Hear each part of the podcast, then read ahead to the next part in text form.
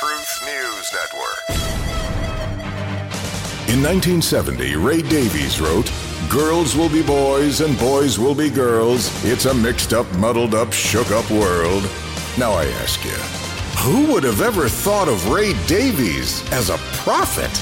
Well, that's a discussion worth having a beer over. So, pardon the expression, some straight talk.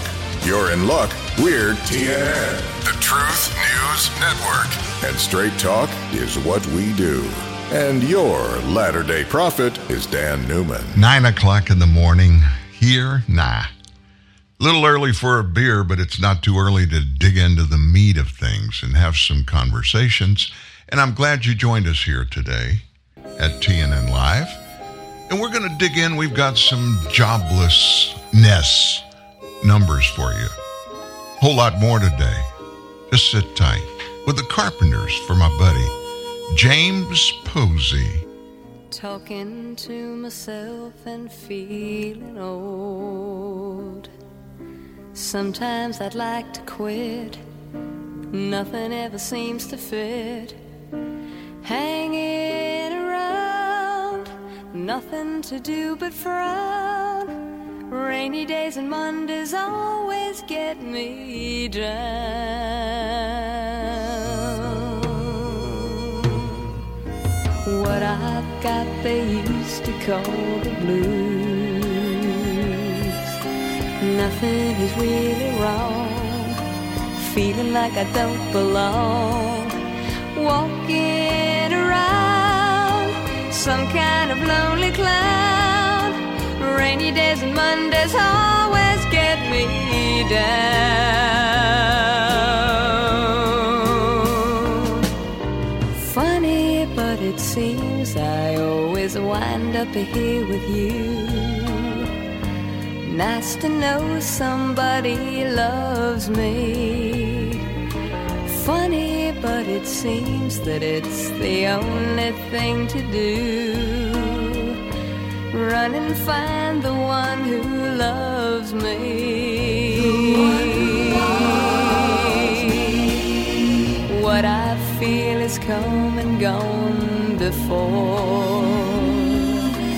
No need to talk it out. Talk it out. We know what it's all about.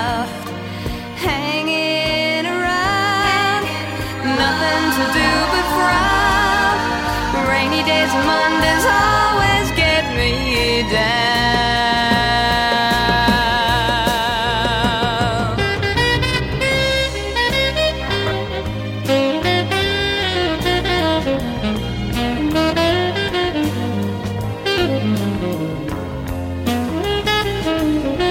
Funny, but it seems that it's the only thing to do. Run and find the one who loves me.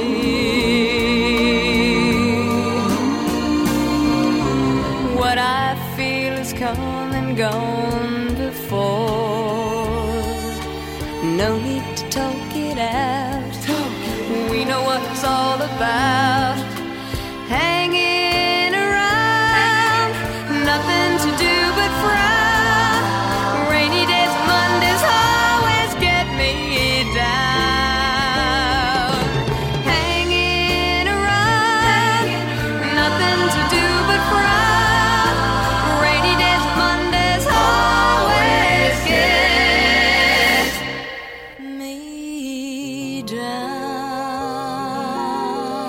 I think I'm a little bit different. I'm one of those guys that I actually like the rain. I like to go out in the rain. Tell you a funny story.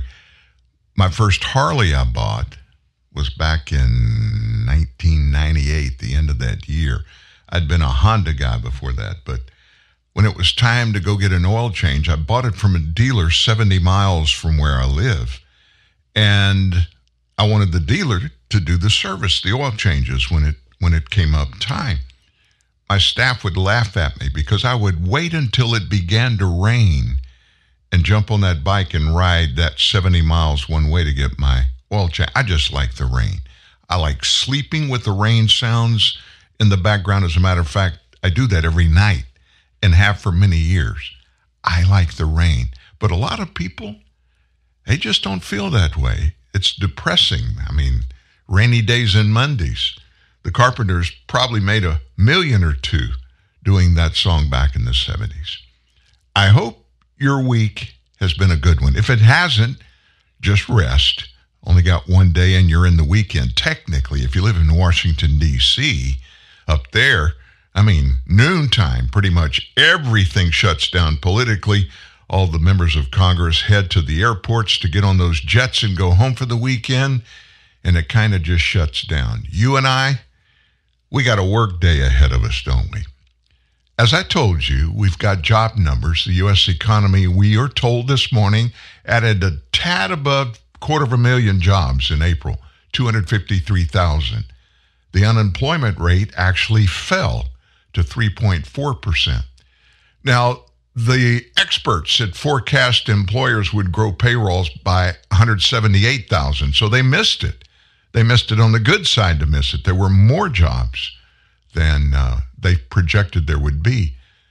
That's a downturn from the preliminary March estimate of two hundred thirty-six thousand. And the unemployment rate was supposed to tick up to three point six percent, and it actually went down a tenth of a point. Now, let me just tell you this. That all sounds good, and there's a reason why it sounds good.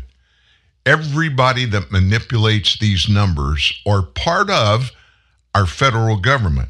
They're bureaucrats, appointed bureaucrats, but they're part of our government. Now, what does your government want you to think about economic conditions in the United States? Every time these numbers come out, they're going to be framed in a way that looks as positive as possible. Now, before you start screaming about those evil politicians, let me just say this. It's probably a good thing that they give us the good side of stuff and maybe just diminish their discussions about the bad sides. You know why? We have so much bad going on in our life. You can't even walk down a street in a major city today. You certainly can't be out after dark.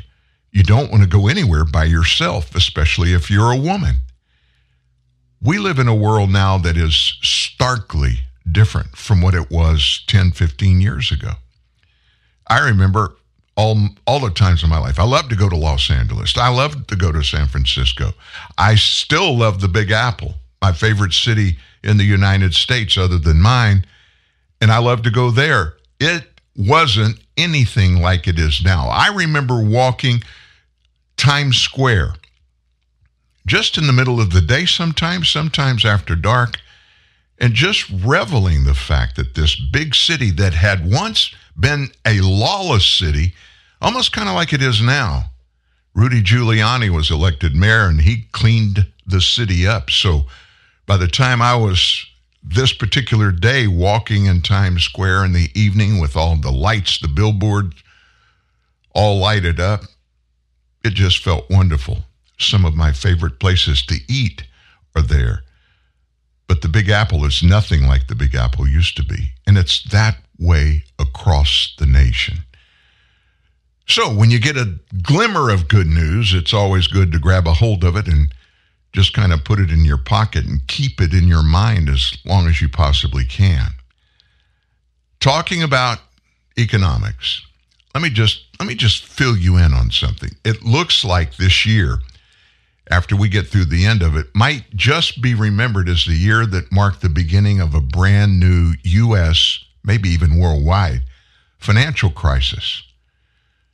When that Silicon Valley Bank and Signature, when they collapsed back in March, the optimists, they told us this was a idiosyncrasy.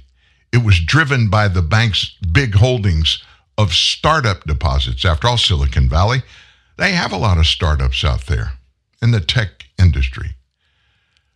But right after that, Credit Suisse fell. And Americans shrugged that off. Why? It's a foreign bank. It doesn't affect us directly, right? With the bailout buyout of First Republic by J P. Morgan over the weekend, last weekend, the prospect of a very general banking crisis is now being taken more seriously. And then earlier this week, there were sell-offs in a bunch of different banks and their stocks, PacWest, Its value tanked forty-two percent. Western Alliance plunged twenty-seven percent. Metropolitan Bank fell twenty percent. Comerica and Zion Bancorp followed the pack. Both were down about ten percent. And the K B W Regional Banking Index, that's where they analyze all of the regional banks and their stability based upon their liquidity and their stock, yada, yada, yada. It tracks smaller regional banks. That number fell seven percent. The markets are finally waking up to the fact that a large portion of the banking system is potentially absolutely insolvent. As a matter of fact, about half of it, by some measures, the banking system is insolvent, insolvent because of reckless central bank policy. You remember the last big financial crisis we had back in two thousand eight, two thousand nine? Barack Obama, Joe Biden, they were just taking office. Central banks engaged in wild monetary experiments that included, you remember this term, quantitative easing, Q E? That drove interest rates down to record lows. Now, that's a good sign, right? It's debatable whether these experiments had much of an impact on our growth, but they certainly led to some extreme overpricing in asset markets. Quantitative easing juiced almost every financial market, from the stock market to the housing market to the market for used luxury watches. And with the wave of bank failures, these markets will now likely experience heavy losses. So the bank failures themselves not only drove up the price for risky assets like those I just mentioned, but also the price on riskless assets. Investors typically, they look for and they find certain assets like government bonds, and they feel comfortable they're relatively lacking in risk. Governments print money after all, so they can always pay back their loans. They just print some more money and give it to you to pay their interest debt. Well, this means that banks feel comfortable holding big amounts of these riskless assets, and the bank regulators, they're happy to let them do it. But the quantitative easing policies have turned these riskless assets into risky assets. How? Driving interest rates on government bonds down, and down a bunch. The central banks have made these bonds sensitive to increases in interest rates. So now central banks are raising their rates to try to stamp out inflation. The price of these assets have fallen and are falling off a cliff. We haven't seen it yet. Just wait. So with that happening and the fear that comes with that, losses have spooked depositors who are now heading for the exit. Data shows in the past few weeks we've seen the biggest run on deposits since the beginning of the Great Depression. Nobody in the news is covering it. They're not giving us numbers. You know why? They don't want it to get any worse. So far, this has mainly impacted the little ones, the smaller regional banks. Those holding deposits at these banks that are larger than the F D I C limit of two hundred fifty thousand dollars are scared that the bank's going to collapse and that they're going to lose their money. So when they take the cash and run, the bank doesn't have assets. So guess what? They collapse. The recent use of bailouts and assisted buyouts, it may become increasingly difficult as more banks come under pressure. The only solution then, guarantee all deposits in the banking system. That is scary because who would guarantee it? Well, it would be you and me, American taxpayers, and we don't have a vote. Just like Joe Biden at Silicon Valley Bank, there were a bunch of depositors there that had more than that two hundred fifty thousand dollars that is the limit that the F D I C will insure deposits. And Joe Biden on Friday said, oh, no, no, we're not going to cover the losses for anybody that's above the F D I C amount. And then on Sunday during the weekend, he said, we're going to pay for them. And they did. Doing this would be tantamount to the government giving a blanket guarantee to all holdings of capital. With such a free insurance policy in place, investors could take as much risk as their investment they saw fit. After all, if the investments go bad, the government's going to pick up the tab. Economists call this problem moral hazard. Why do they have to come up with fancy names for everything? Why can't they just tell us it's dangerous? Yet even then, the damage to the economy has likely already happened. Credit standards are now tightening rapidly, meaning that lending to the real economy is soon going to cease. Probably it'll stop. Businesses are going to pull back on investment and people will stop buying houses. At this point, unemployment should start to creep up as layoffs start in the construction sector. A recession should follow right after that, likely accompanied this time by a full-blown crisis. The long-term legacy of this situation could be a partial socialization of the banking system. This is scary. This is really scary. After the last financial crisis, certain central banks around the world engaged in an unprecedented monetary experiment. The impact of that experiment on the real economy was uncertain at best, and past a certain point, the central banks appeared to be doing that quantitative easing just to demonstrate that they could do it. But these policies came with cost, and we're now seeing those chickens coming home to roost. Just don't expect mea culpas anytime soon from the people in charge. And you know what happens? You and I pay the price. We taxpayers are always the ones that pay the price. And we're going to do it again. What's it going to be? Got to be honest with you, I don't have any idea. I really don't know. I think we're going to be okay. I really do. But I don't know that. And I don't think any economist, I mean, Larry Kudlow, he was in a couple of different administrations all the way back to the Reagan administration. Now he's on Fox Business. I have a tremendous amount of respect for him when it comes, when he talks about things economic. And he's got his own opinion. And I'm going to tell you this, his opinion is far more optimistic than is mine. Now, he's an expert. I'm not. I'm just a consumer out on the street like most of you, doing our best. I'm doing my best to just make everything okay and work out. Working hard, just like you. We're hoping and praying that everything's okay. Is it going to be okay? That, my friends, is a different story. There are too many moving parts now. Normally, in normal circumstances, you can get a fix, you can get an idea, you can smell something going bad, and you can smell something getting better. But in this case, there are so many moving parts that are contributing into this debacle. I think it's anybody's guess as what's going to happen. I just pray that all of you and me, that we stop guessing, even if we can't stop guessing, and we just land on one, that whatever we guess is going to be the right thing.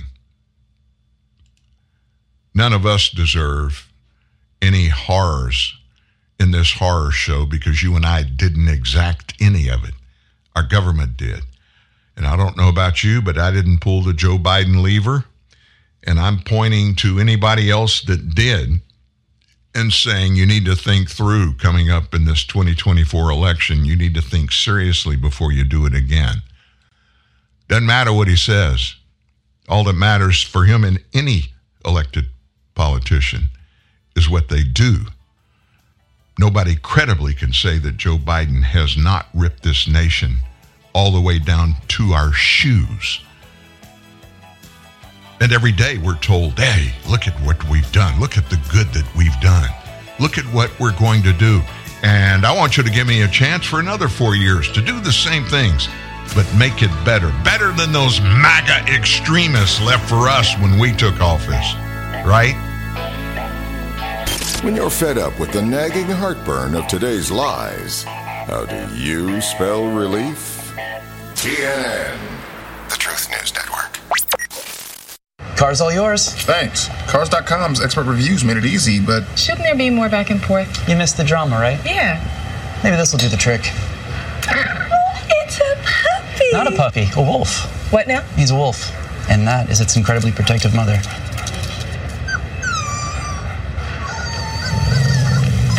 Down. You guys good? Mm. Yeah, we're good. Yep. Okay. Get the right car without all the drama. Cars dot com. All drive, no drama. When your cable company keeps you on hold, you get angry. When you get angry, you go blow off steam. When you go blow off steam, accidents happen. When accidents happen, you get an eye patch. When you get an eye patch, people think you're tough. When people think you're tough, people want to see how tough. And when people want to see how tough, you wake up in a roadside ditch. Don't wake up in a roadside ditch. Get rid of cable and upgrade to DirecTV. Call one eight hundred direct T V. In a world where truth is in short supply, you have an abundance of it right here. T N N, the Truth News Network. Our buddy Steve Baker was here a couple of days ago. We had a great show. He was with us for the entire hour. And he was headed over into East Texas to be part of a documentary that is being filmed. I don't guess you say film anymore. Nobody uses film anymore. It's it's uh, actually digital. But anyway, I got a call from him last night and said, hey, I'm not going to be able to do this. I got a call to go back to D C He did not tell me to tell you this, what I'm about to tell you. So I'm going to feel like I've got permission. And I'm going to tell you what's going on. He got called back to D C for this. House Speaker Kevin McCarthy, you remember when he he told us, told everybody that he was going to give Tucker Carlson, then at Fox News, exclusive access to forty-one thousand hours of video that were shot on January sixth. And Tucker... his people put some of it together, but something happened. We still don't know what it was. But there was only one real show in which Tucker concentrated on some of that video. And then it just went away. Subsequent to that, the speaker has now decided to let hand-picked uh, media outlets come to the Capitol, and they have a very sophisticated video operation. Have three complete independent setups, machinery, editing stations, et cetera, in the Capitol. Media people will be able to, by appointment, come there and examine this video.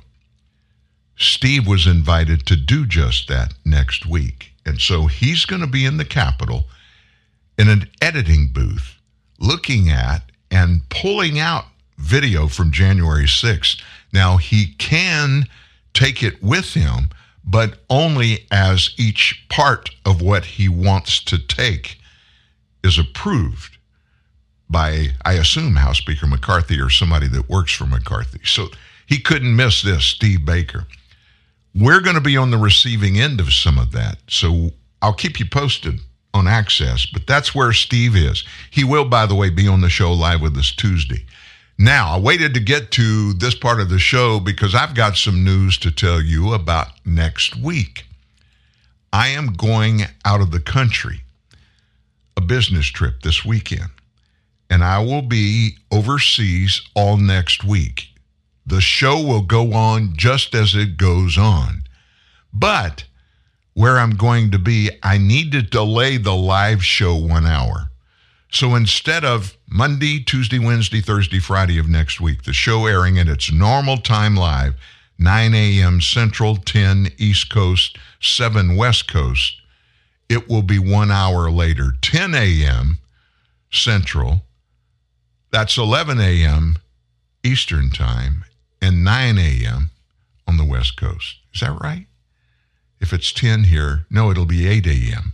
in California. Again, T N N Live will be every day, just like it normally is, but we'll be broadcasting live from overseas. And I'm trying to decide if I want to tell you where I'm going. I will tell you this, it's not a luxury vacation at all. And I may, I may, I will, before the end of the show today, I'll tell you where I'm going. And you'll kind of be surprised, I bet you. We listen, we got a big thing happening next week. Title forty-two ends next Thursday. I don't think anybody understands and realizes what this is going to mean to us. Literally, our southern border is basically going to be open. There's no way our Border Patrol agents are going to be able to process the volume of people that are coming over at any one time. And that little over a thousand troop uh, group, whatever you call it, that Joe Biden sent from our military down there to assist. None of those people are trained for, nor will they be involved in the actual process of protecting the southern border. They're just going to be there to try to help out if something happens. So we've got the same people on the front lines. And what we're already seeing is the numbers coming across every day are staggering. And Title forty-two is still in place for six more days. It's going to be a deluge. Already, listen to this, in El Paso, migrants that have been just released by the Biden administration, in El Paso, they built, in some cases, makeshift structures that span several downtown blocks and alleyways around the Sacred Heart Church in downtown El Paso. And they're looking for shade. Why? It's it's it's summertime in El Paso, afternoon temperatures one hundred degrees. Migrants were seen unable to bathe for several days, looking for relief from the heat on the city's sidewalks and in businesses' entryways. So they're not all from Mexico. They're not all from Central America. Some are from Venezuela, Cuba, the Dominican Republic, Haiti. They lay on the sidewalks of the city for three blocks surrounding that church. Some of the migrants talked to said they'd been living on the streets for anywhere between a day and nine days after they were released from Border Patrol custody. I saw some video of what it looks like. It's crudely fashioned shade structures. They consist of American Red Cross blankets, bed sheets, cardboard in front of the church, and for several blocks in the vicinity. Counted more than one thousand migrants camped out downtown El Paso. Many more roamed farther from the area, visiting downtown restaurants and businesses. This whole thing is reminiscent of the September twenty twenty-one Haitian migrant crisis over in Del Rio. Remember that one? twenty thousand, mostly Haitians, crossed the Rio Grande, and they erected crudely built shelters right on the banks of the river. One Dominican Republic migrant in downtown El Paso said he and most of the others camped out on the street. They have no money to pay for housing, no money to pay for travel away from the city. Border Patrol agents assigned to the El Paso sector, they stopped more than forty-one thousand migrants just in El Paso in April, making the sector the busiest crossing point along the southwest border. The April number, it's up from thirty-nine thousand five hundred twelve taken into custody a month before. The city's had a surge in migrant crossings in recent weeks as this deadline for the expiration of Title forty-two gets closer and closer. In a joint press conference with Secretary of State Anthony Blinken, D H S Secretary Alejandro Mayorkas, the author, the creator of this Biden crossing problem at the southern border, he issued a statement about conditions at the border. He told reporters the smugglers' propaganda is false. Let me be clear.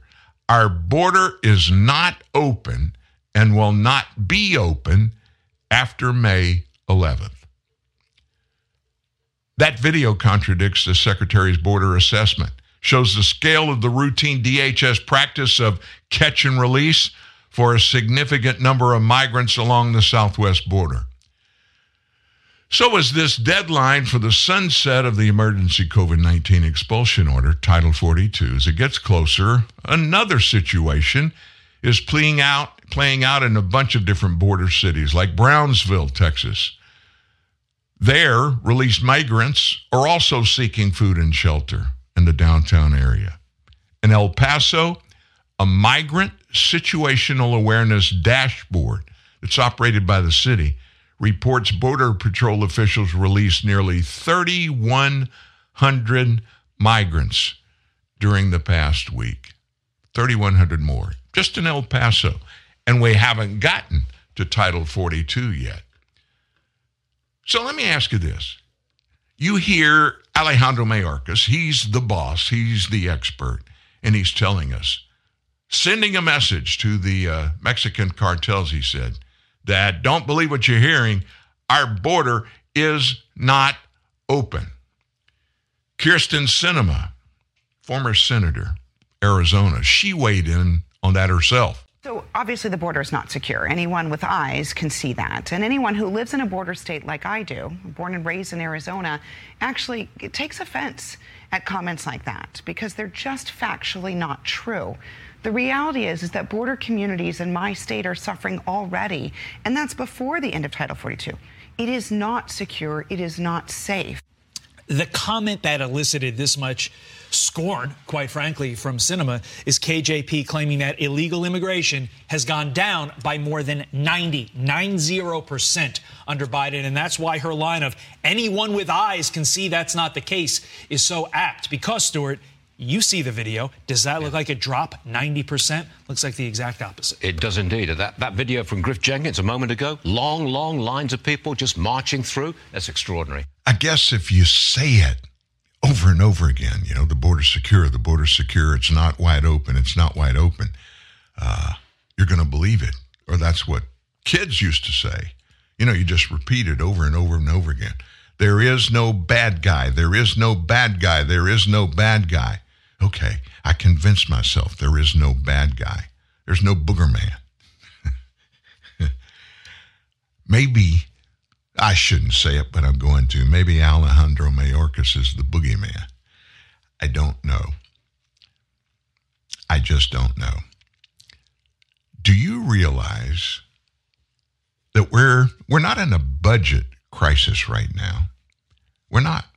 But we're in a spending crisis we've been in for two and a half years, maybe even longer than that with the COVID couple of years of the pandemic excess spending that was through the roof. You factor all that in, we've just blown through ten trillion dollars like nothing. And this administration is continuing to do it.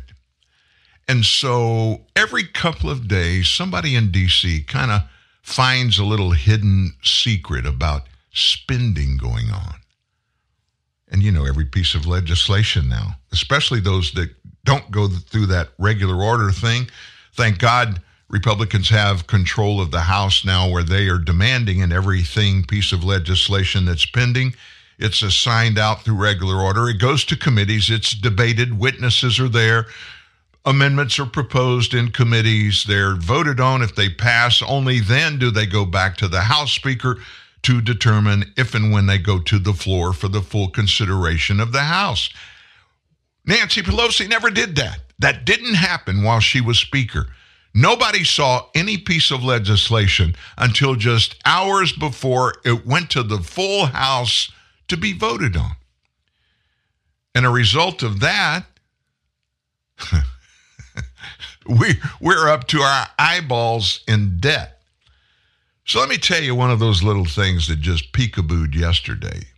Top members of Congress, they're requesting earmarks, earmarks. Those are little uh, bonuses, what we say in Louisiana, lagniappe, things you get that you don't pay for.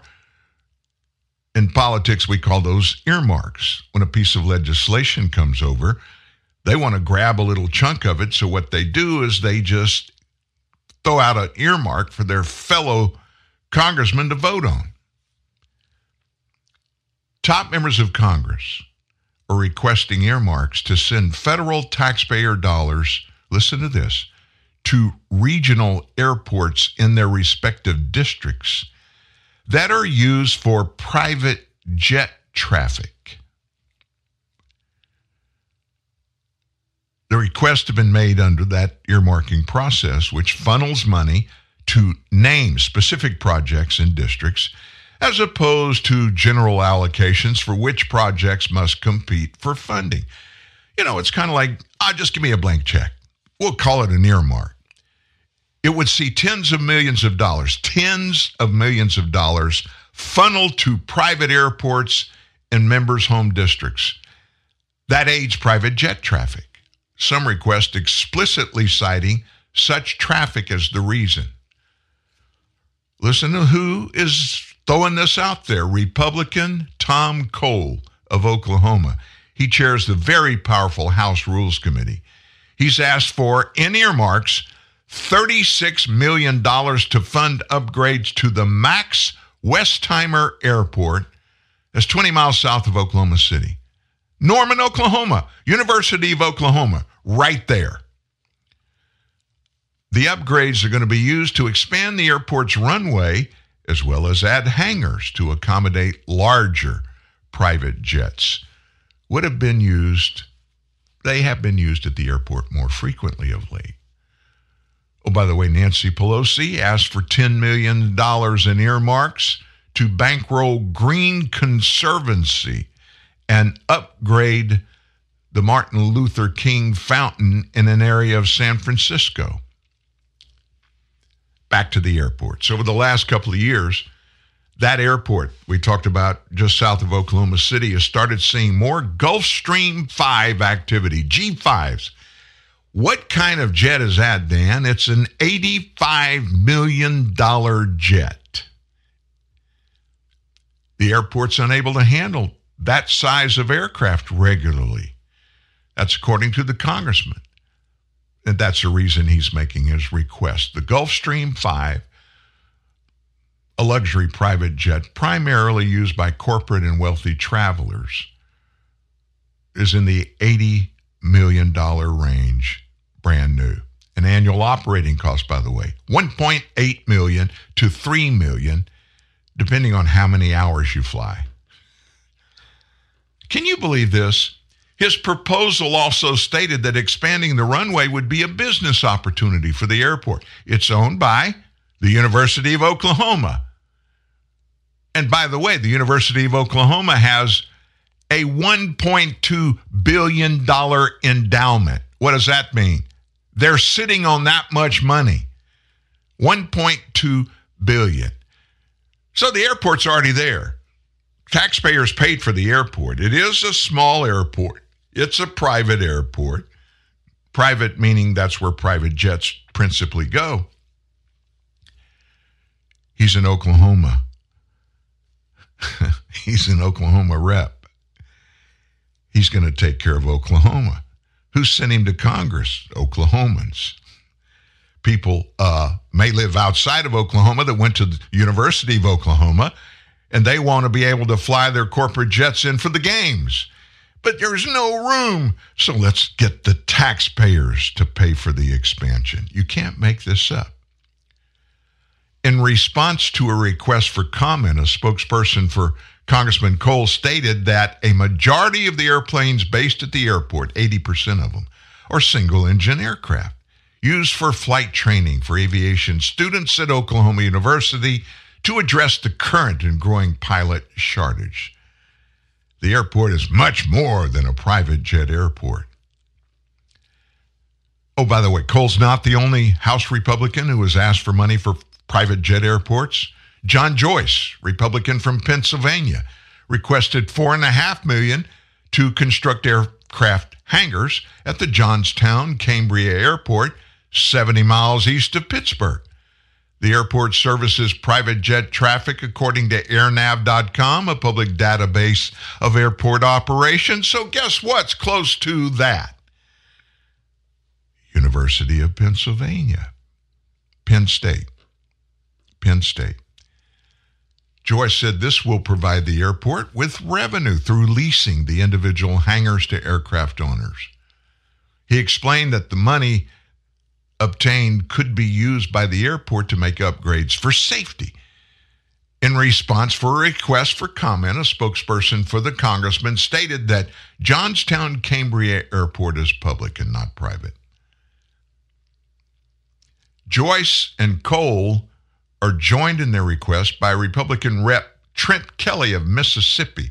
He's earmarked four point nine million dollars for Olive Branch Airport, just south of Memphis, an airport that receives private jet traffic. The funds would be used to lay asphalt on the airport's tarmac. Many of our Fortune one hundred and five hundred companies depend on the safety, capacity, and security of corporate air travel the airport affords the business community. That's from a business executive in a letter of support. Kelly uploaded it, by the way, onto his website. Other letters, they say the airport's a center for civil air patrol and operates programs like Pilots for Paws to transport pets to prospective owners across the U S. So how many earmarks are they? You just heard about three. five thousand sixty-seven earmark requests submitted this year to the Appropriations Committee by members of Congress for fiscal year twenty twenty-four. Their use in Congress has been very controversial. It was actually banned for ten years from twenty eleven to twenty twenty-one when they were reintroduced by House Democrats despite staunch opposition from conservatives who argue that they enable pork barrel spending. Go figure. Go figure. It's just another way to just get us, you and I, to pay these things.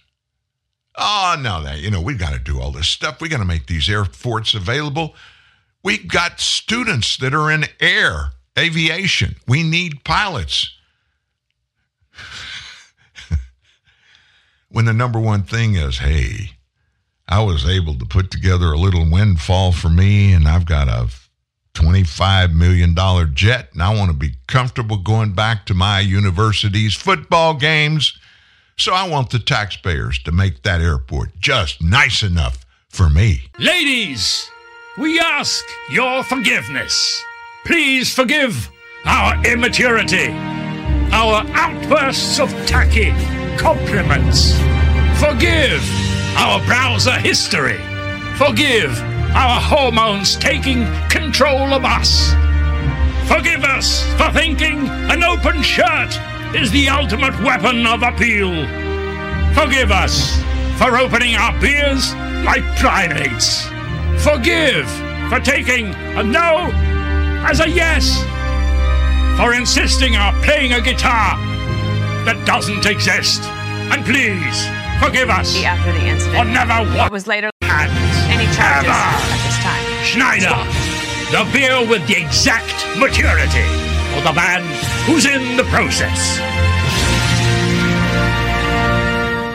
Hey, what do you want to da-da-da? I don't know. What do y'all think we should da-da-da? Well, what did we da yesterday? Hmm, yesterday. All the dolls feel like the same doll these dolls. I know. Like, is today Monday or Tuesday? Today is Thursday. Oh, no, I forgot to call my mom on her birthday. Oh, no. No. These days, nothing is normal and everything is weird. But you could still save big when you switch to Progressive. That won't change. Not today or any day. Quote today at Progressive dot com. Progressive Casualty Insurance Company and affiliates. So you guys grew up together? Yeah, since third grade. What are you looking at? I'm not looking at it. We're not good enough for you. You look for something else? No, I, just, I don't know. What are you, big supermodels? Oh, use us. Supermodels. What are you model, gloves? What are you doing? A girl's totally into me. Brad, eat a Snickers. Why? Because you get a little angry when you're hungry. Better? Better. So, ladies. So, losers. Stacy, relax. Oh, I'm sorry. You're not you when you're hungry. Snickers satisfies. Separating fact from fiction. Arming you with the ammunition of liberty. The Truth on T N N. Truth news net dot org.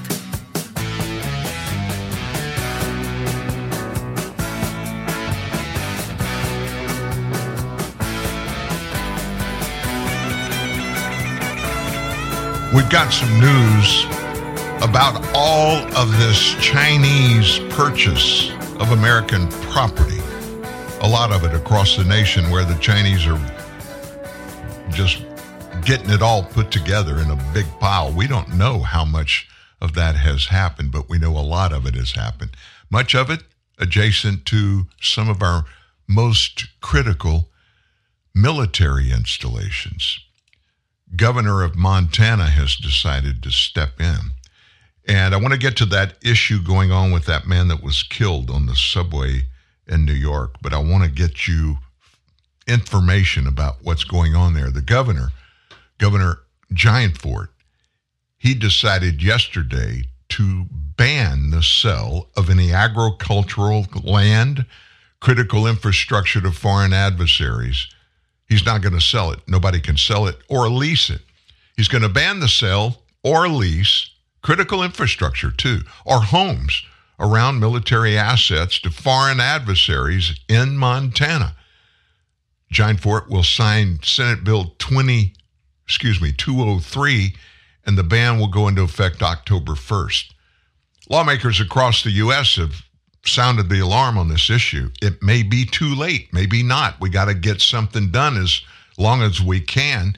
Chinese real estate buyers started purchasing land near U S military bases. They also became the biggest foreign land buyers in the U S after they bought around six point one billion dollars in real estate in twenty twenty-one alone.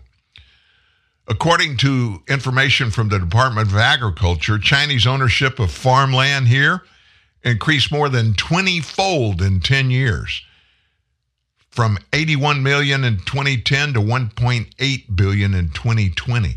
Montana is not going to stand idly by as our foreign adversaries buy up our farmland, harvest private data, and spy on Americans, Montana's government said, governor said. Today, we're doing what the Biden administration won't do to defend our economic security, food security, and national security assets. I don't care who you are. If you're an American, this should trouble you. We live in our studio where I'm broadcasting from is just miles away from the chief headquarters of the nation's B fifty-two bombers. These bombers are our most important bombing apparatus, and they've been in place since late in World War Two. They're old, but they're deadly. If some foreign government was going to come to the United States surreptitiously, behind the scenes, quietly, middle of the night, whatever, and they want to They want to do something bad, maybe try to take us over. There's about ten key spots that they would hit. Barksdale Air Force Base is one of those. There are a lot of nukes that are underground all around Barksdale Air Force Base. If somebody told me that the Chinese had signed a contract for a big piece of land over somewhere around Barksdale Air Force Base, if somebody even let that out of the hat here in Shreveport, Bossier, people would go nuts for that very reason. The fact that this president has allowed this to go on without even mentioning it, without even talking about it, apparently, or if he talks about it, he just pooh-poohs its importance, but hasn't done anything. That's the only thing that's important. Doesn't matter what you talk about something, how long you do, what you say. If it's a problem and you don't address the problem, that is stupid. Not saying the president's stupid, not doing something to stop this, that's stupid.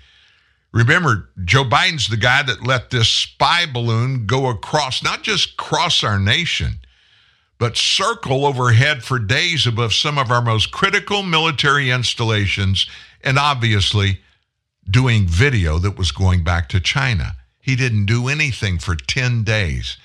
And then, kind of as a show of, oh, we're not going to let that happen, they spent a fifty million dollars missile, had to shoot two of them to knock it down and destroy it. But it was too late. There's probably something up with President Biden in China. We may never know for sure. But I think everybody's pretty much keyed in that there is something going on there. Sadly, we had a homeless man very, very publicly died on the subways in New York. And he was blustery. He was threatening a lot of people. And a Marine actually knocked him down and tried to keep him still or whatever. And in that tussle, the man lost his life. That incident, it's an African-American man. That's thrown New York into a tizzy, like they needed something else. Crime up there is just through the roof. I mentioned at the top of the show, you can't be comfortable walking in any of our big cities, New York being one of those. Here are the details, the total picture about what's going on in the aftermath of this horrible death. Justice! Why do we want it? Now! What do we want? Justice! Why do we want it? Now! Activists and far-left lawmakers outraged over the death of a homeless man on the New York City subway. Graphic video showing a U S Marine putting thirty-year-old Jordan Neely in a chokehold after witnesses say that Neely was out of control, throwing garbage and threatening other riders. Manhattan D A Alvin Bragg is now investigating what happened after the city's medical examiner ruled the death as a homicide. Police confirming that the homeless man had more than forty prior arrests and reportedly had an active warrant out for felony assault. The Marine taken into custody after the incident, but was later let go without any charges at this time. Squad lawmakers lashing out against the Marine. A O C calling him a murderer. Jamal Bowman describing it as a public execution. And Ayanna Pressley says the death was a lynching. But Mayor Eric Adams thinks these comments are out of line. I don't think that's very responsible at the time where we're still investigating the situation. Let's let the D A uh, conduct his investigation with the law enforcement officials. Uh, to really interfere with that is not the right thing to do. And I'm going to be responsible and allow them to do their job and allow them to determine exactly what happened here. So we cannot just blatantly say, blatantly say what a passenger should or should not do in a situation like that. We should allow the investigation to take its course. Subway crime is a big problem for New York City. So far this year, there have been one hundred thirty-nine robberies, one hundred thirty-one felony assaults, one rape, and one murder. And we've shown you countless videos of attacks on commuters, critics blasting A O C for not even commenting on those crimes, and pointing out how the Congresswoman dismissed the idea of adding more cops to the subway. Subway crime is up, but let's also note that subway crime is up after they committed so many more officers to the subway system. So that also tells us from a policy perspective, adding more cops to the subway isn't solving this problem. Mm-hmm. So there are other things that can solve this problem. Uh, she's not taking the subway. You don't take the subway to the Met Gala. And she, I, we, we asked the Brain Room today, has she commented at all on any of the other crimes? You remember, for example, all the women who have been attacked? Turns out, answer is no. No, if there's a race factor, that's when she pipes up. I have a lot of respect for Eric Adams mm-hmm. after mm-hmm. listening to that statement. A lot of respect. You don't know what someone's capable of. And when you're trapped in a box, yep. throttling through Manhattan underground, and this is what this guy was screaming, according to witnesses. I want food. I'm not taking no for an answer. I'm ready to go back to jail. I'll hurt anybody on this train. I don't care if I get a big life sentence. I'm ready to die. You're about this close to someone like that. And he's crazy, mentally ill, he's an ex-con. If you're a Marine, you're trained differently.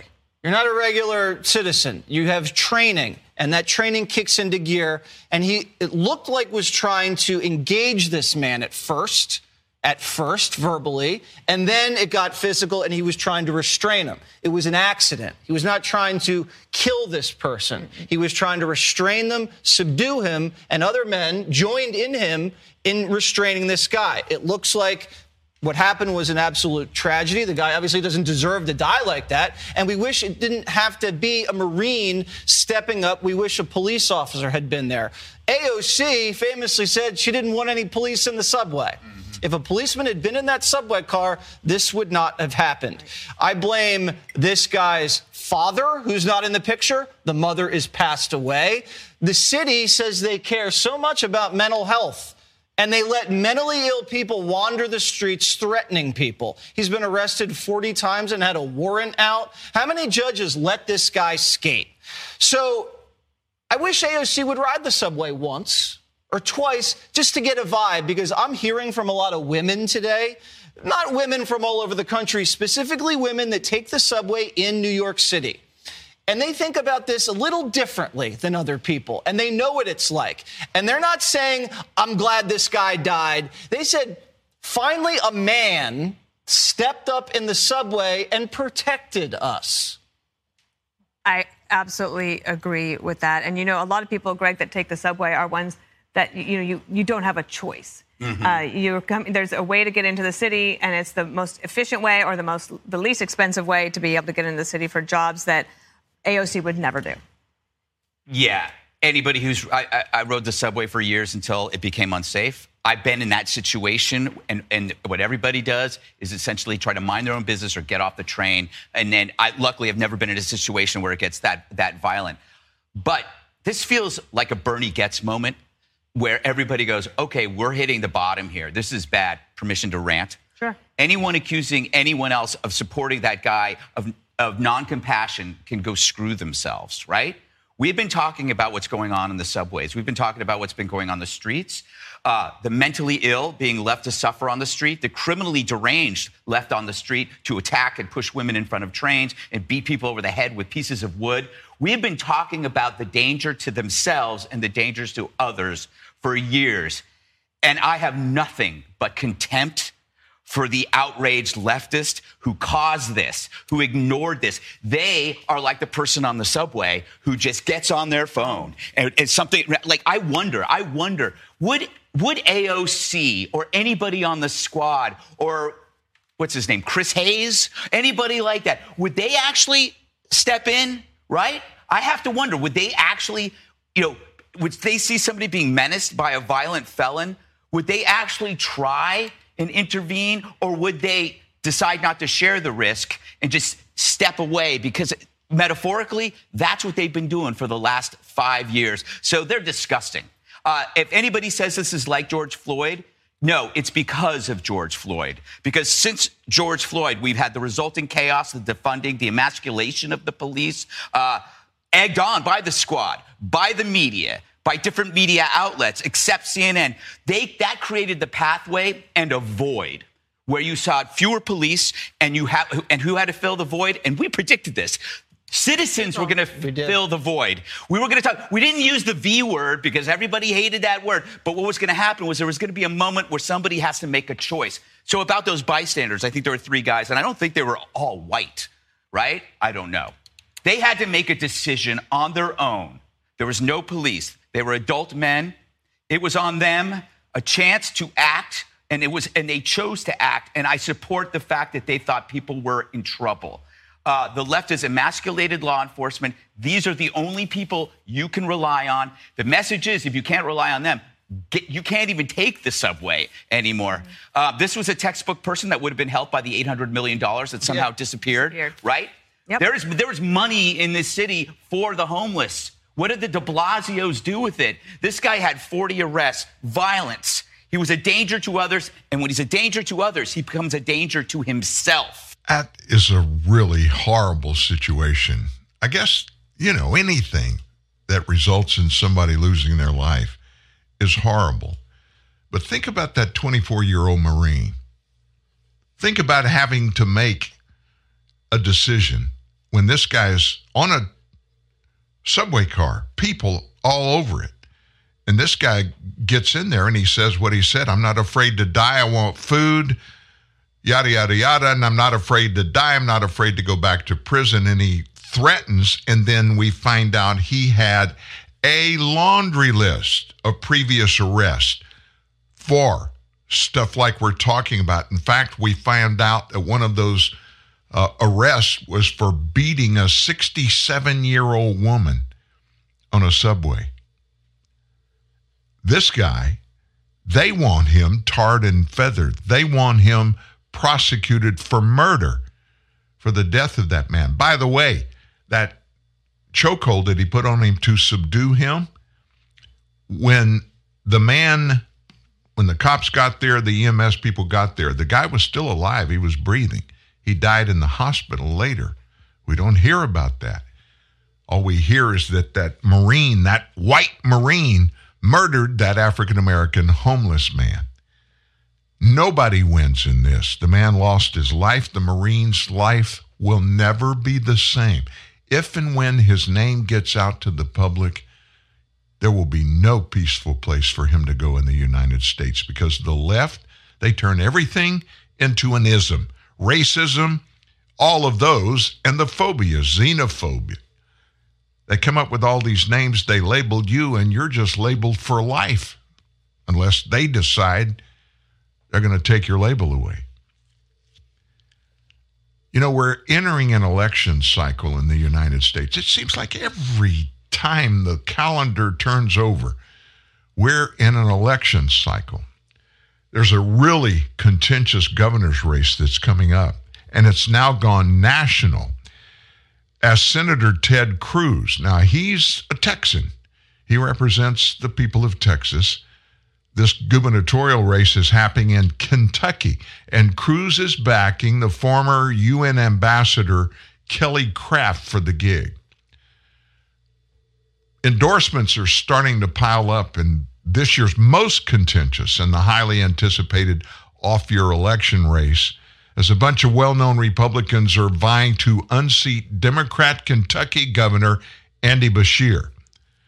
The latest high-profile endorsement comes as decision day for Kentucky G O P people on who they want to face off against. One of the nation's last remaining red state Democrat governors is less than two weeks away. Yesterday, Senator Ted Cruz, he announced he's going to support former U N Ambassador Kelly Craft over the Attorney General of Kentucky, who's a Republican that's running, Daniel Cameron. Cameron has the support of former President Trump and Agriculture Commissioner Ryan Quarles. The three are widely considered the frontrunners. There's a crowded field of twelve Republican candidates. Kelly Craft is the candidate that Kentuckians need as their governor to usher in a new generation of leadership. That's from Ted Cruz. I've seen firsthand how hard she has worked to stand up to the Chinese Communist Party and negotiate the largest trade deal in our history. Cruz said, I also know how passionate she is about ensuring that every Kentuckian can reach their full potential and achieve the American dream. I'm honored to endorse her for governor of Kentucky. I'm excited to stump for her in the bluegrass state to get out the vote. That's Senator Cruz talking. So alongside the endorsement, Craft announced Cruz would be joining her for a string of get out the vote rallies in Louisville and Richmond on May thirteenth, just days ahead of the May sixteenth primary. She said, I'm looking forward to having my friend, Senator Cruz, with me on the campaign trail as we enter the final days of the primary. Over the past ten months, she said, I've been inspired by the thousands of Kentuckians I've met who all want the same thing, better future for our children and grandchildren. Senator Cruz has the same vision for Texas. I'm grateful to have his support. I know it's a gubernatorial race. We don't get into that as a nation. We get into that individually. But you know what? It's becoming more and more important who runs these states, because these governors are in positions of power on many very controversial issues. The Dobbs, the Dobbs decision, it pushed abortion back to the states, state by state, rather than it being a federal situation. There are a lot of Democrat governors out there. There aren't a lot. There aren't as many Democrat governors as there are Republicans, but governors are the ones that lead and must sign any bill out there that goes one way or the other, pro-life or pro-choice. We need some more conservative governors in office. I'll tell you what I'm going to do. I've got a story to tell you that may be the most, it probably is the most important thing for parents and for the next generation of American children. This is probably the most important thing that has begun to happen across the nation to public education. I'm going to wait till after this break to do that, but buckle up. This is something really important that you need to listen to closely. It's up next. The new Amazon Echo has everyone asking Alexa for help. Alexa, what time is it? What the hell is wrong with this blasted thing? Amanda! But the latest technology isn't always easy to use for people of a certain age. These kids done bought me a busted machine again. Oh, this!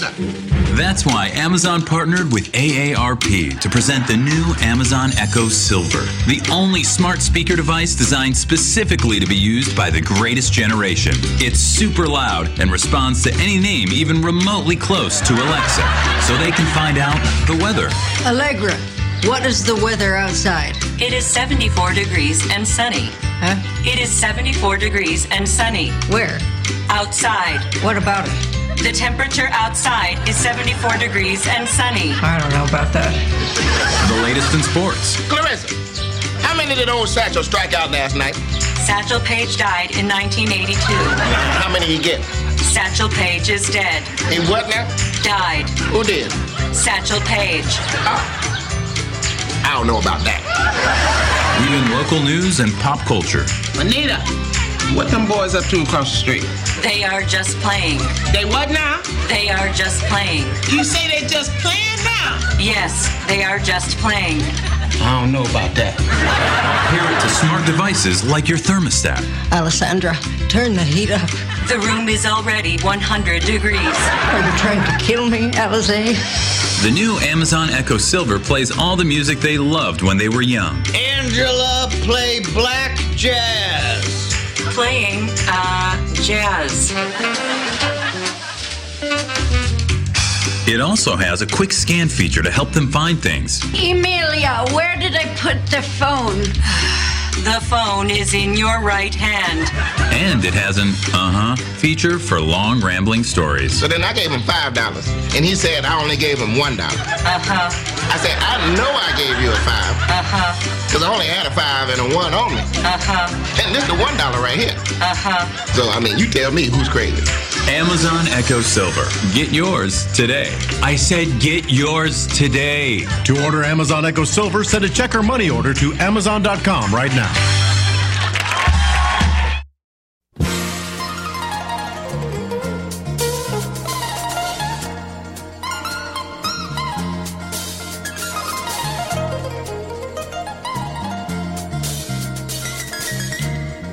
If you missed the top of the show, I told you next week, T N N Live is going on the road. We'll be at an unknown destination. I'll tell you what it is before the end of the show today. But next week, our live show will begin one hour later than normal. Instead of nine to eleven a.m. Central, it will be ten till twelve noon Central. And we will publish that fact on all of the stories we do through the weekend at Truth News Net dot org. But don't miss the first hour of the show. Again, Monday through Friday next week, T N N Live will air from ten till twelve a.m. instead of nine to eleven a.m. Central Time. Before the end of the show today, I'll tell you where... where we're going to be broadcasting from. A very important story illustrates a problem that there are now good solutions for in our public education system. Private schools have always worked and been doing a, a great job education across the board. Pretty dramatic examples between public education and private education the last few years indicate kids are getting a better education. When it comes to education things, I mean, the really important things, they're getting better educated in private schools than they are in public schools. But here's a problem. Every state spends a fortune of public dollars on public schools. Where does those dollars come from? They come from taxpayers who are paying exorbitant taxes for public education. So if you don't feel like your kid's getting a good public education, and that's happening more and more every day, you want to put your your kid in the best school that's out there to get them the best education that's out there. And you're paying out the wazoo for your kids to get educated. Why can't you send them to the school that you want them to go to? It's money. Republican Governor Henry McMaster down in South Carolina has signed school choice legislation into law yesterday that provides private and religious school students with taxpayer funds. Here's how it works. The bill is S thirty-nine. Under that bill, every student enrolled in a private or religious school will be eligible to receive six thousand dollars to spend on education-related costs. The bill was signed into law by McMaster yesterday. It passed the state Senate in February, and the state House approved the bill in April, seventy-nine to thirty-five. Through the law there, by twenty twenty-six, fifteen thousand students are expected to be utilizing the education vouchers, costing the state about ninety million dollars. In the twenty twenty-six to twenty twenty-seven school year, the program would expand beyond students outside the public school system, making any family with an annual income over one hundred thousand dollars eligible for vouchers. For nearly a decade, grassroots South Carolinians have led the effort to get families access to the alternative academic resources that best fit our students' needs. That's Jessica Anderson, Executive Director of Heritage Action, which is an organization that's focused on education grassroots efforts.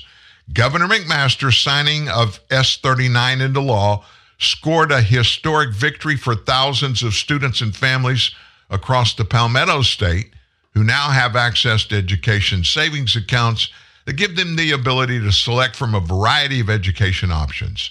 South Carolina has bolstered the nationwide momentum to expand education, freedom for all.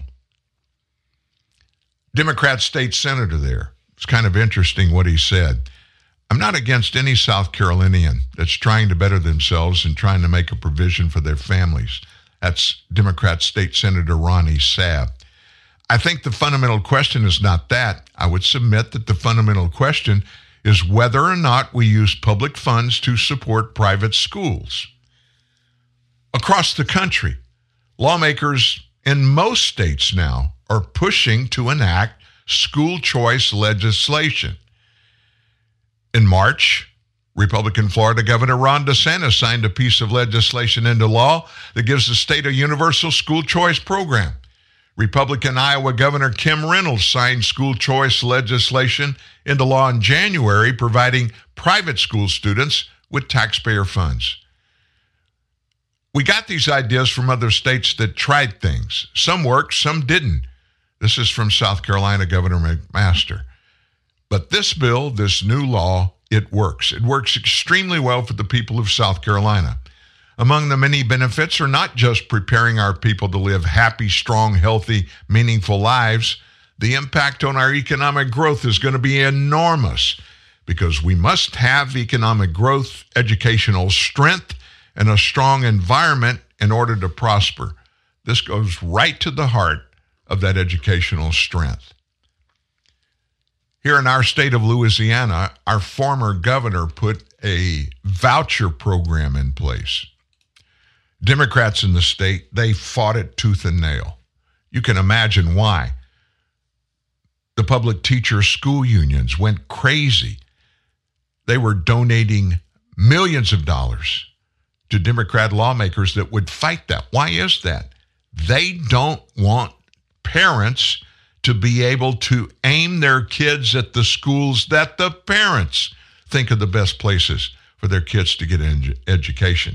And on the flip side of it, on the flip side of it, these parents are paying taxes that is being used to educate their kids. But the state's public school systems are not educating the kids like the parents think they should. Why should any parent pay taxes and their kids not be able to access the best education possible in that state, private or public? And of course, the number one thing is the public school systems will fall apart. If the money leaves, well, my question is, why would the school system fall apart? Why would the money leave? Parents are going to want their kids to go to the very best school they possibly can. And so they're going to use that money to send them there. If the public school system and the schools that are out there that are already being funded by federal tax dollars and state tax dollars, if those schools are better than the other ones, everybody's going to want to go to those schools. So it won't hurt public school system. Why would parents want to leave? That's a question nobody's answering. They wouldn't want to leave if their kids were getting the best possible education. That, my friends, is a really big deal. I would love to see it in all fifty states. This is a capitalistic system economically. We're a capitalist nation. How does capitalism work? The best product, the best service creates the most desire for any product of any kind. And then it becomes supply and demand. The best stuff is wanted by more people. So more of the best stuff has got to be produced. That makes the demand for the best stuff to go up. And formally, the stuff that was being used previously, the demand for that goes away. What happens? Whatever that is, whoever creates that, they go away.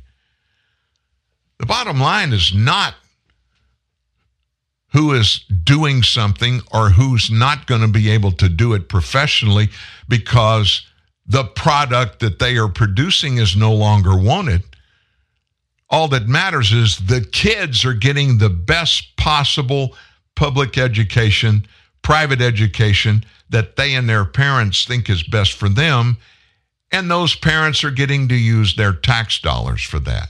That's the only part of this that makes sense and makes any difference. The rest of it is bureaucracy, politicization, and labor unions. Labor unions. My friends, Donald Trump's back in the news. Obviously, he's running for president in twenty twenty-four. But listen to this.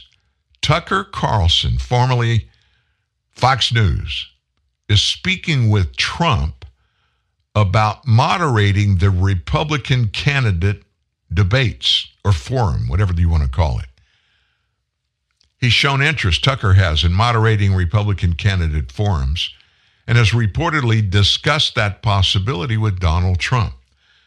The former president and Republican primary frontrunner right now recently floated the idea of skipping the debates. The debates that were going to be moderated by Fox News after the hostile network failed to seek his advice on doing it. According to the Washington Post, Tucker has spoken with Trump about displacing Fox News as the hosting moderator to take a jab at his former employer.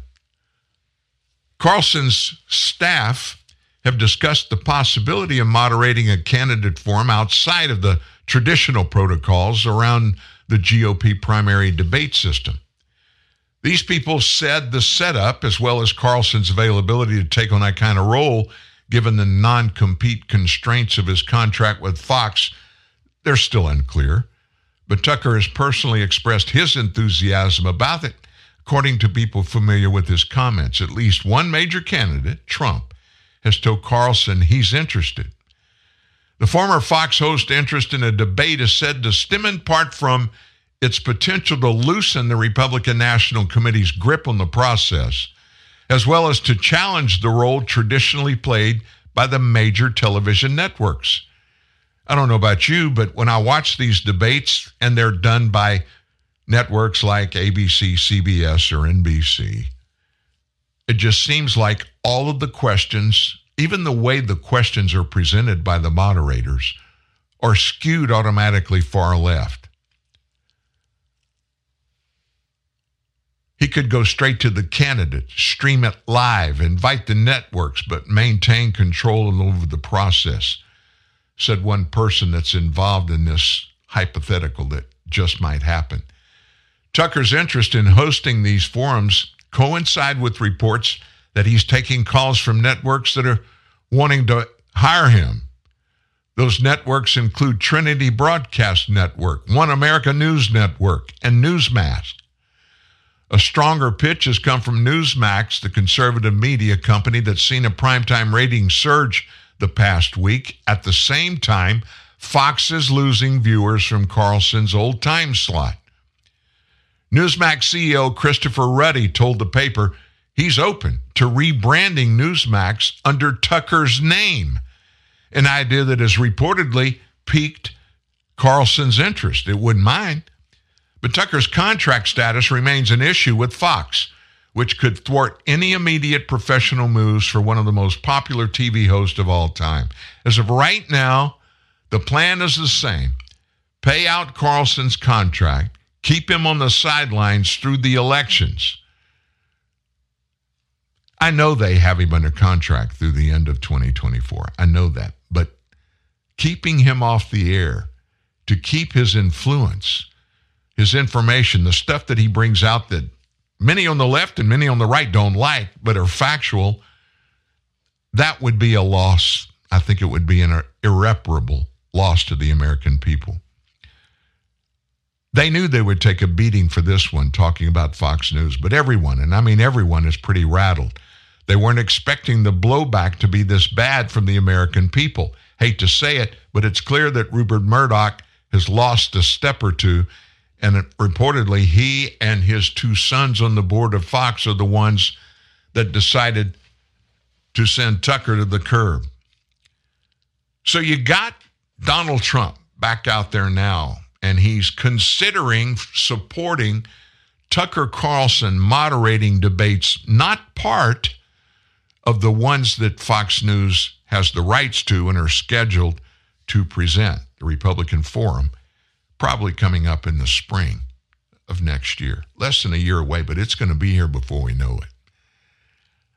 Well, Trump, Trump is very concerned about the ending of Title forty-two. You'll remember under his watch is when it was created by the C D C, and that immediately stemmed the flow, the massive numbers of these Republic, uh, these uh, illegals, immigrants, that are flooding across the nation. Title forty-two, it gives the government authority to turn those immigrants around and send them back to where they came from because of their unknown medical status. In the middle of our COVID pandemic, we knew there had to be a bunch of people that had COVID, if not another disease or two coming across. And once they get across, I mean, it's almost impossible if you process them. They go to a healthcare center, do all that kind of stuff. The evil's already been done. Title forty-two ends next Thursday. And Trump yesterday put out a um, an interview. Actually, it's a statement, a video and audio statement about his sense of what this is going to do. Under my leadership, we had the most secure border in U S history by far. We replaced catch and release with detain and deport. One of my most successful policies was Title forty-two, which allowed for instant expulsion of any illegal alien who crossed our borders. Anybody, if they were bad, we got them out. We got them out fast. Those who trespassed into our country could be immediately sent back to the place from which they came. Every would-be illegal border crosser knew that with Donald Trump in the White House, our border was closed. It was absolutely closed, and they had no chance of getting in, and therefore they didn't come. When Joe Biden came into office, he terminated every successful border policy that was put into place, including Remain in Mexico, one of the best of them all, deliberately throwing open the borders and instituting catch and release and resettling untold millions and millions of illegal aliens into the United States. They're now your neighbors. Congratulations. Now Joe Biden is preparing to remove the last remnants of my Title forty-two policy just a few weeks from now, wiping out the few remaining shreds of our southern border. Hundreds of thousands of people will pour in that day, and the judge already said that's what's going to happen. This will mean complete and total mayhem and utter lawlessness, and unlimited numbers of fraudulent asylum seekers flood into the United States unchecked. They are unchecked. Nobody has any idea where they come from. They don't know if they're healthy, if they're sick, if they're insane, or if they're coming from prisons. Already, tens of thousands of illegal aliens have massed on the Mexican side of the border. They're getting ready to storm across the moment Title forty-two, which is so important, is officially gone. Can you believe they're getting rid of it? And when that happens, countless more will charge in from all over the world. They're coming from all over the world. And some of the states, like California, are saying, come in and we give you free health care, free education. People hear that from other countries. They say, well, that sounds good to me. And they're making a mass charge toward our border. It's absolute lunacy. It will be a mass resettlement of millions and millions of illegal aliens into your communities. And the invasion will be aided, abetted, and facilitated by the Biden administration's every step of the way. Every path they take will be made easier by Biden. Congress should move immediately to choke off and terminate all funding for catch and release. We should ban Joe Biden and the communists and the administration from using a single federal taxpayer dollar to set loose illegal aliens into the United States. Now is the time we have to fight to make sure our country survives, because our country cannot take two more years of this invasion. And when I take the oath of office on January twentieth, twenty twenty-five, we will immediately begin the process of fully securing the border and removing the illegal aliens Joe Biden has unlawfully allowed to break into our country. Thank you very much. The biggest thing, in my opinion, we just heard from the former president, is he will see to it that illegals are prosecuted and they're going to be treated according to federal immigration laws. Everybody that would hear that on the left, they would go nuts simply because, look, he has no heart. We can't do that to these people. All they're doing is trying to come make a better life for themselves and their family members in the United States. We owe it to them to give them that shot. No, we don't. We owe it to them to get the opportunity to come to this nation, but come here legally. And there are numerous ways to come to the United States legally. Permanently, if you want to live here, you want to become a citizen, if you want to come work here or come go to school here, you can do it legally. But continually allowing millions of illegals to come to our nation with no justification, no legal right to do so, it flies in the face of the fiber of what this nation is all about. Now, surely when what you just heard from Donald Trump, when it gets out on the street, everybody's going to say, look, he has no heart. That's exactly what they did when he was president. He was putting kids in cages, and then we find out those cages were built under Barack Obama and Joe Biden. They weren't cages. They were fenced enclosure to keep kids away from illegals, kids that weren't there with their parents or family members, but they wanted to keep those kids safe. And it happened in the Obama-Biden administration. Of course, Donald Trump became president. Everything that they could blame Trump for, he got blamed for. That's just one of those things. But we've got to go back to the rule of law. The rule of law says you function in the United States, top to bottom, by enforcing the laws of the land, federal, state, and local. That's number one. You've got to do that first. And if those don't work, or if they're too wicked, they're too hard, they're too stringent, guess what? You have a process in place. Change the laws. Don't ignore the laws. Nobody has permission to do that. In fact, in the federal statutes regarding illegal immigration, not only are the illegal immigrants, are there specific penalties for them coming to the nation for anybody who assists them to be here illegally is breaking the law as well. We don't have to manufacture a purpose or a reason for taking these kinds of actions against illegal actions. It's in the law. We simply need for those who are governing us to do what they first swore an oath to do. Secondly, follow through and hold people accountable when they break the law. And they just don't do it. We have another insane thing that's come to light, and it's just getting brighter and brighter, and it's making people S M H over and over again, shake my head. We can't believe it's happening. You remember that fifty-one intelligence agency head letter that came out right before a debate between Joe Biden and Donald Trump in the twenty twenty election process? You remember that? Those fifty-one signed a letter that said they knew factually that Hunter Biden's laptop was Russian disinformation. You remember that? Well, guess what? We're finding out every day more and more of those people had no idea what it was, and some did it without even knowing or caring to find out about facts there. fifty-one people, their names went on this letter. Just the News, Just the News, that's John Solomon's news site that he started several years ago. They found an email that's sent by former C I A Deputy Director Morell back in October of twenty twenty-two to fellow former Obama-era C I A Director John Brennan. In that email, Morell asked Brennan to sign that letter.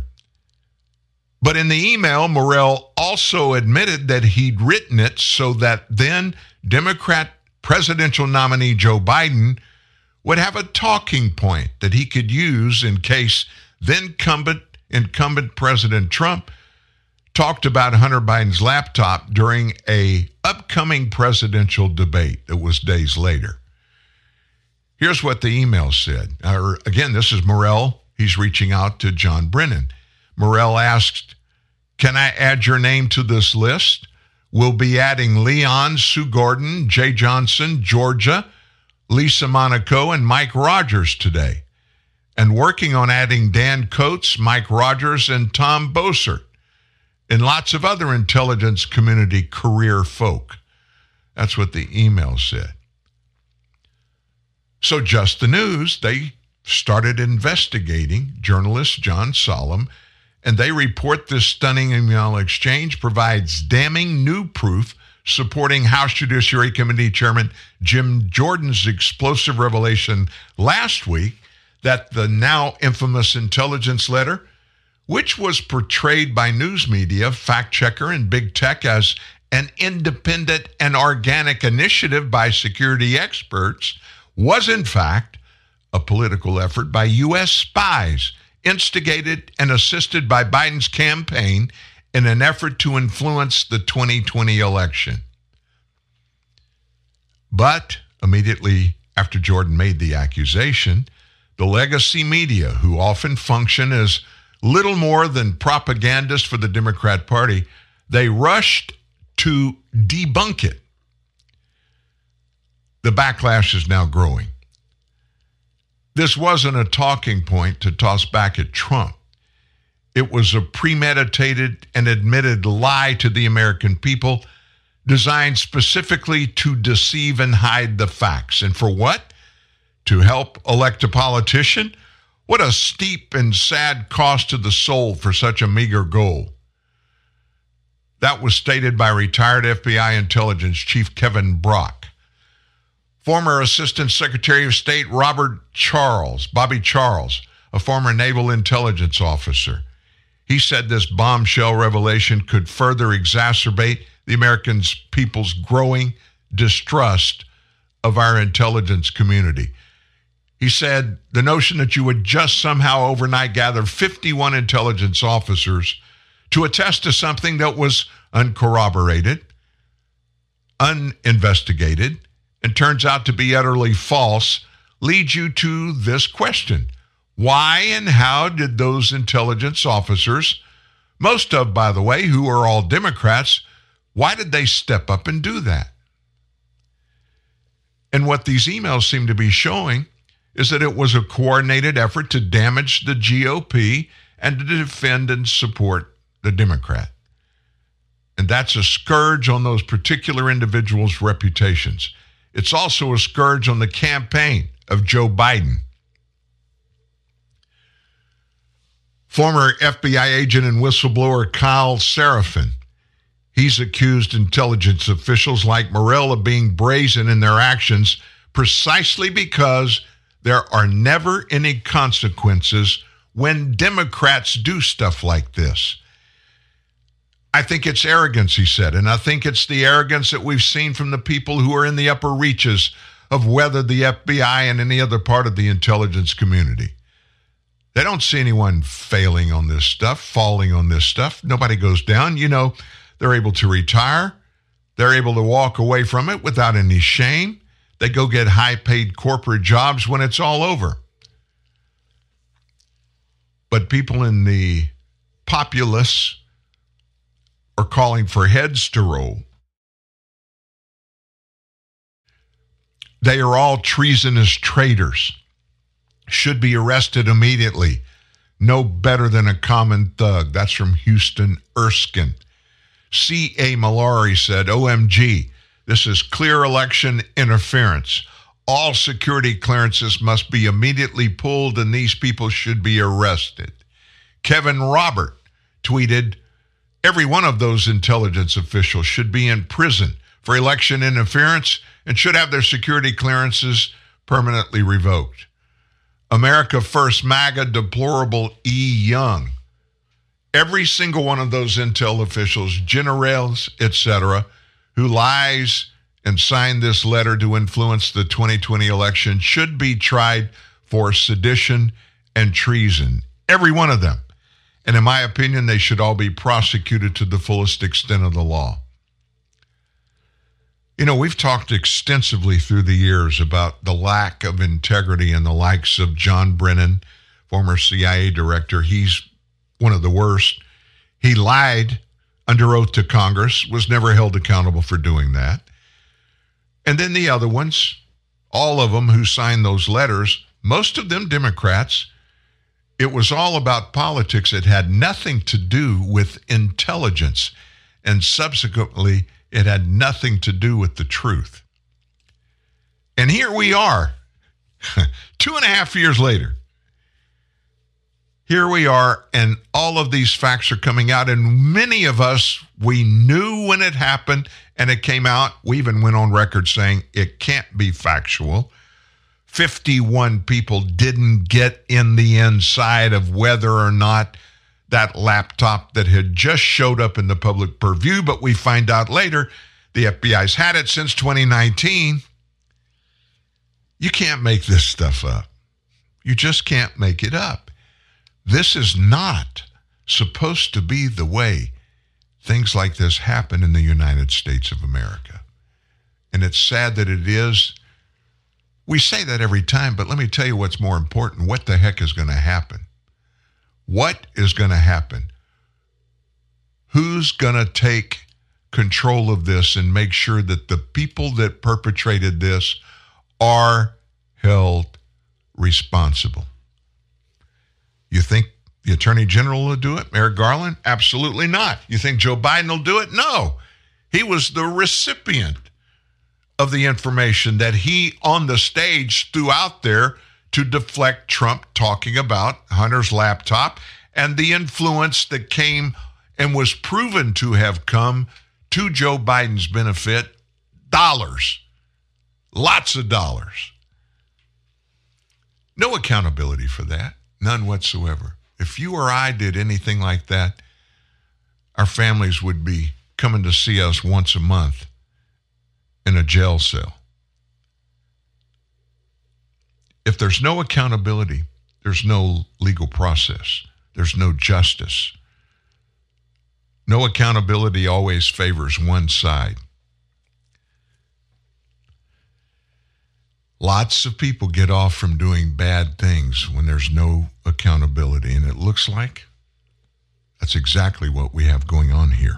Welcome to Staples. Staples guy, my company has like seven different printers. How's your ink selection? Behold, Staples Wall of Ink. Just wow. A huge selection of ink and toner guaranteed in stock. Hello, awesome. If it's not, we take ten dollars off and ship it to you free. Pinch me.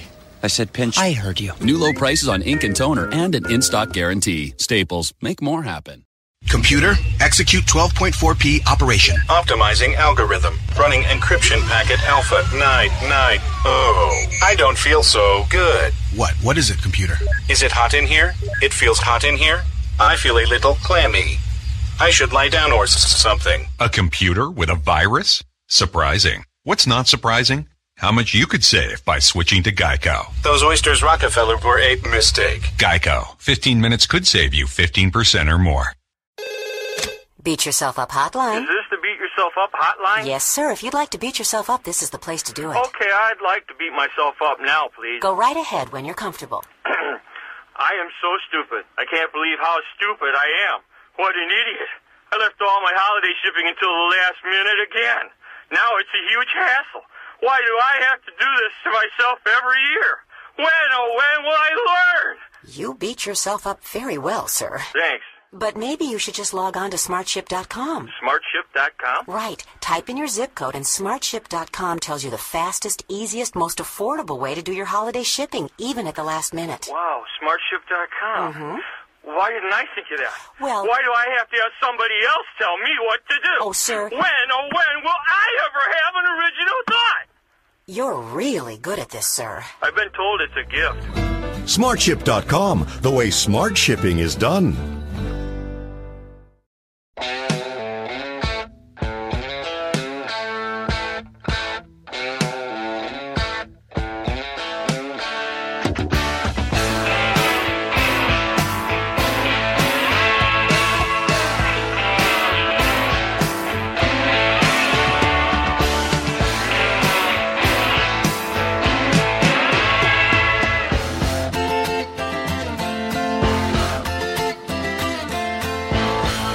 We're all going through tax season right now. Most of us have filed. Many people filed for extensions, but still going through it.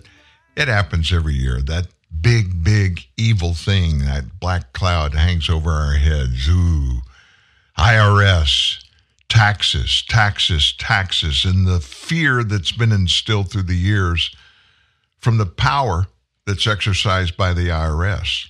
Much of it is good, but a lot of it is not. What's really scary is there's a bunch of stuff going on in the I R S. We've got a trove of new I R S agents that are being hired, thousands of them, eighty thousand. And we're told these are not going to be, you know, people that are uh, auditing, doing audits for blue-collar and white-collar Americans. They're going to be going after those evil billionaires, making sure they pay their fair share of taxes. Now, have you checked to see how many billionaires there are in the United States? Let's do it together. Billionaires in the United States. How many are there? Let's see what comes up. seven hundred twenty-four. seven hundred twenty-four billionaires in the United States. And we have eighty-two thousand I R S agents. You do the math. If you never get scared about anything, you need to be scared about this. Let me just throw another one out there. I'm going to let Stuart Varney do that. The I R S has come up with a new idea for you about your tax returns. The I R S wants to develop its own electronic tax filing system. Ouch. The progressives love this one. Uh, Jerry Willis with us. What are the Republicans saying about it? They hate it. uh, uh, you know, this comes from your favorite person in the world, Senator Elizabeth Warren, Oy. of course, everybody's favorite tax accountant. Listen to this. A proposal to allow the I R S to offer its own free online tax preparation system, getting serious pushback from Republicans and tax professionals who say, hey, such a program, it could be a conflict of interest. Listen. What they're doing is going to create a huge, huge mess for taxpayers. And the primary reason for that is if the I R S is doing your taxes for you, there's huge conflict of interest problems. They are going to maximize the amount of money that goes not to you, but back to the I R S. Go figure. The I R S are going to find ways to make sure that maximum dollars go to them. Now, let me tell you what that would do. It sounds benign. I mean, you know, we've I, I've I've used online tax preparation services before. There's nothing wrong with that, but there's a little bit of a conflict of interest for the I R S to be the ones that's operating and doing that. Why is that? It's because of the very thing I mentioned when we started this conversation about the I R S. They're bullies. They have a massive amount of power over us. Very seldom in an audit do they ever not come up with you owing them more than you've paid. It's very unusual for that to happen. Why is that? Maybe it's because you make mistakes. Maybe it's because you cheat. Those things happen, no question about it. But the big thing is kind of like the F B I. When you are arrested, anybody as an example, January sixth stuff, all those people that got arrested, hundreds of people got arrested. Many of them have been let go. But almost without fail, everyone that pleads down cuts a deal with the F B I. There's one provision that is n- absolutely necessary, and you can't compromise it on. At least the F B I won't. You have to plead guilty to what you're charged. Why is that? They want to come out being able to say, well, they were guilty. They were guilty. Well, they cut a plea deal. Yeah, but they pled guilty as part of the plea deal. The I R S always wins. Why? Because they have the power. Now, it gets worse. It gets worse. According to a watchdog, the I R S, we hear, has spent ten million dollars on firearms, ammunition, and military-style gear since twenty twenty. The watchdog group specified, here's some of the purchases that they've made. two point three million dollars on duty ammunition, one point two million dollars on ballistic shields, plus another one point three million dollars on various other gear for criminal investigation agents. Very non-transparent description, right? What other gear would that be? Half a million on Smith and Wesson rifles, another half million on duty tactical lighting, another half million on Beretta thirteen oh one tactical shotguns, three hundred fifty-four thousand dollars on tactical gear bags, a quarter of a million on ballistic helmets, and a quarter of a million on body armor vest. They also bought three thousand units of optics-compatible tactical holsters for weapons with optical sights and weapons lighting systems. This watchdog group, open the books, shows the agency has spent a total of thirty-five point two million dollars on guns, ammo, and gear.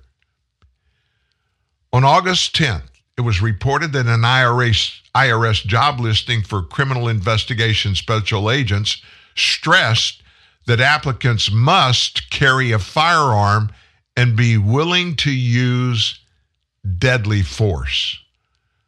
On April twenty-seventh, the I R S was noted hiring armed agents to fill vacancies in all fifty states.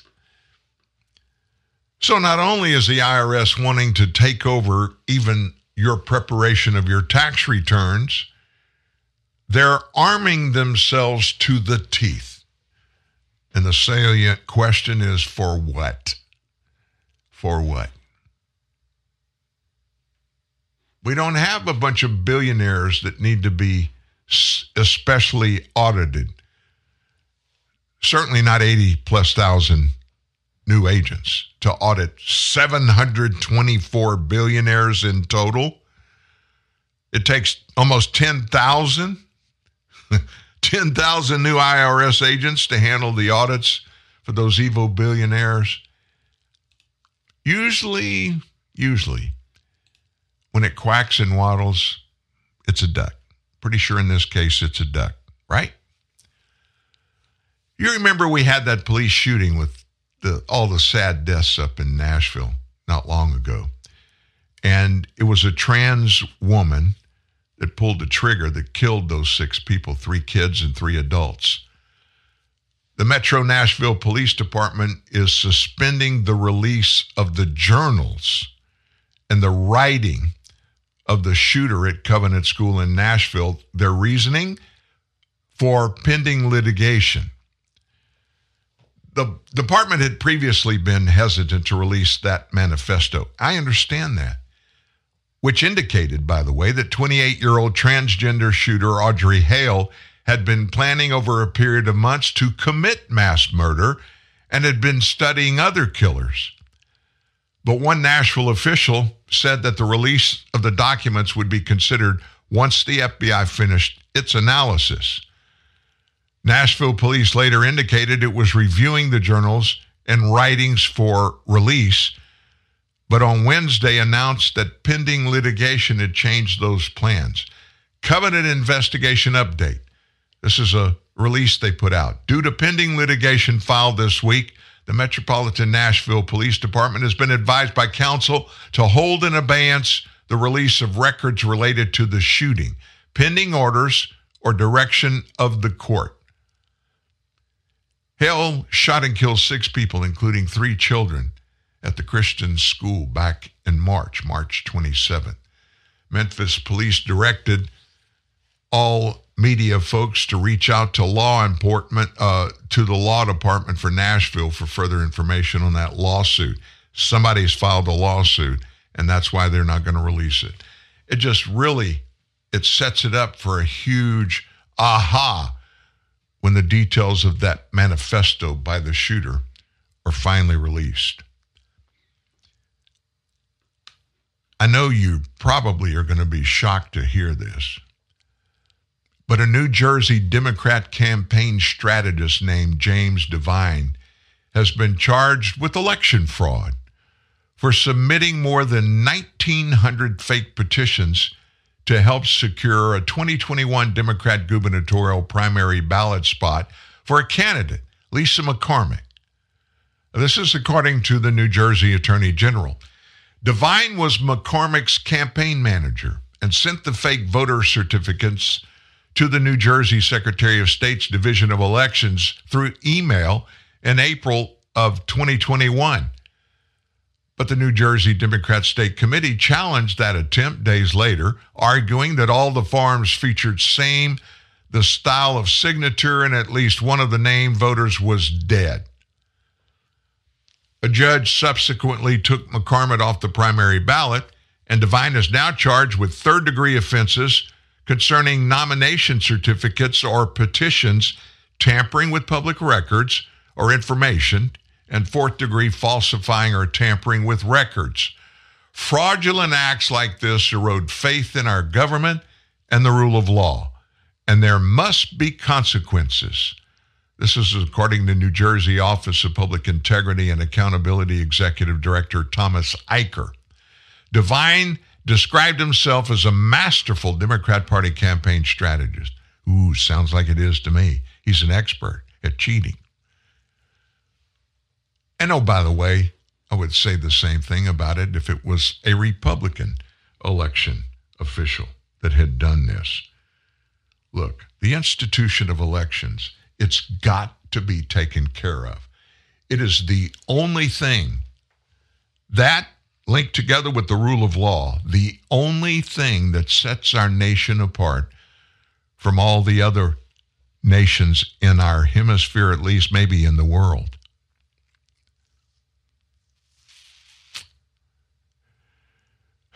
Wow.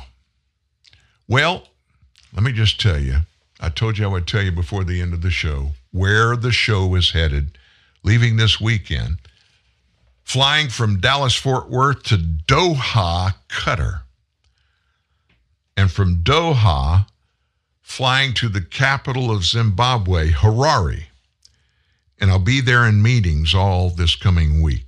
We will have T N N Live broadcast every day. We are moving the show, live show, one hour later. You'll still be able to get it as a podcast for those of you that wait and download it. I know it's hard to listen to two hours during a work day. It's hard for anybody to do that, but I don't want you to miss the show. And so we're gonna we're gonna go live at ten a.m. Central, Monday, Tuesday, Wednesday, Thursday, and Friday of next week. We're gonna go live then, and we'll have some interesting interviews for you. I won't tell you who and what's going on, but it's a very important week of meetings, and certainly in the middle of all that, we don't want you to miss our show, T N N Live. I'm glad you joined us this week. Glad you're here today, and I want you to have a wonderful weekend. And again, we'll see you Monday from Harare, Zimbabwe, in Africa. Never thought I'd be saying that.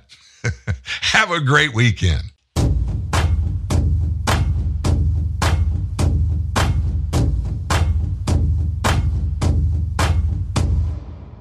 And hair's blood has ransomed people for a whole guy.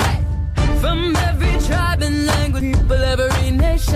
Hey. Where warriors are falling, there's a resurrection coming. And it's your time to rise and shine. Oh, wake up, you sleeping giant. The wounds of injustice are being healed by the peace. Hey. Oh, yeah, we're bringing us power.